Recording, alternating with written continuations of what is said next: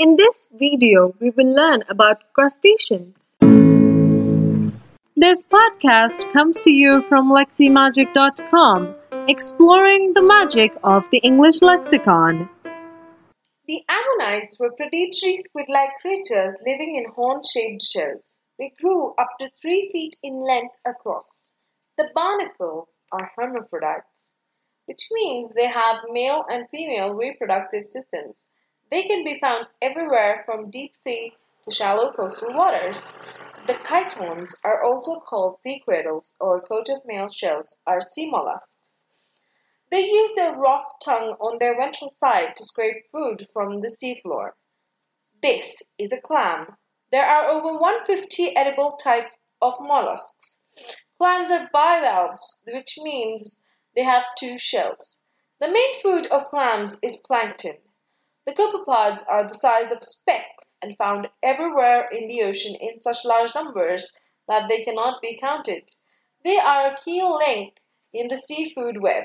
The crabs can be found in all the oceans and seashores of the world.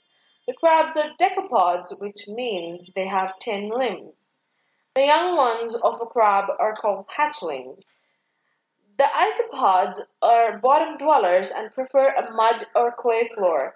They can live without food for a very long time. They have a poor vision as they dwell in dark places in the water. The krill is a member of the zooplankton family. Krill is the favorite food of whales, seals, birds, and penguins. The krill are in great demand as they cannot be caught easily. The lobsters are found in many colors. The lobsters do not have a central nervous system they have a bunch of nerve tissues spread all over their bodies. They live up to 100 years. The oysters are said to be the world's largest water filters.